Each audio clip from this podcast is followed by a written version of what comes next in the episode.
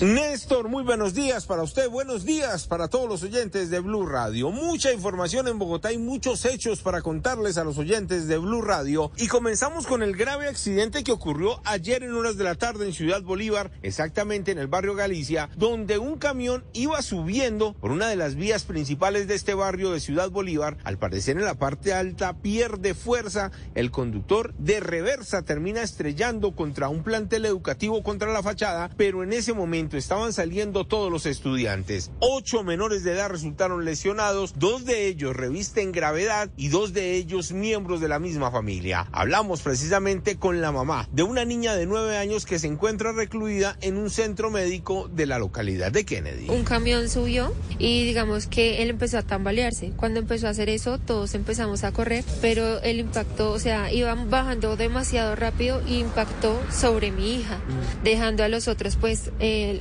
tirándonos en el piso, pero el que más fue afectada fue mi hija porque la chocó el carro contra la pared del colegio. Incluso la pared del colegio está toda derrumbada. ¿Era en la hora de salida del colegio? En la hora de salida del colegio. Sí. ¿Cuántos niños resultaron afectados? Eh, hasta el momento se sabe que eran siete y más mi hija y mi sobrino.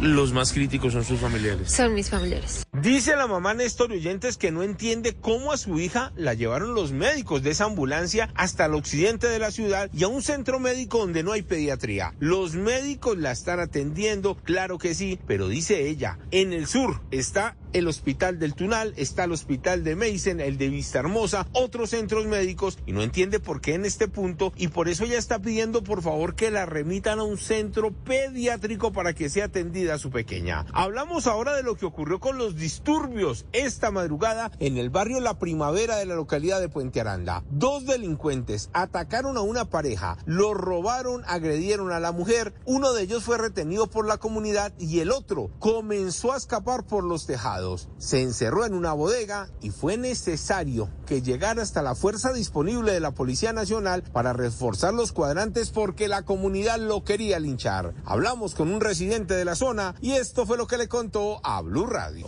Eran los delincuentes y los muchachos del barrio cogieron a un muchacho aquí en el puente que es un, caño como ustedes pueden ver y el otro muchacho se vino corriendo, lo, lo corrieron y se subió al tejado y ahí fue donde pues, lo capturaron. Ahí es donde pasa posteriormente que vino el ESMA, que vino la policía, porque no lo dejaban salir porque la comunidad pues obviamente quería golpearlo y bueno, en fin. Dicen los habitantes del barrio La Primavera que están desesperados por la cantidad de robos que ocurren cada noche en este sector. La emprendieron al final hasta contra los policías que llegaron a atender el incidente, les lanzaron piedras, hubo disturbios casi durante dos horas, pero al final los policías se marcharon, la comunidad le pide a las autoridades más seguridad y que estos dos criminales que anoche hicieron de la suya que queden tras las rejas. Edward Porras, Blue Radio.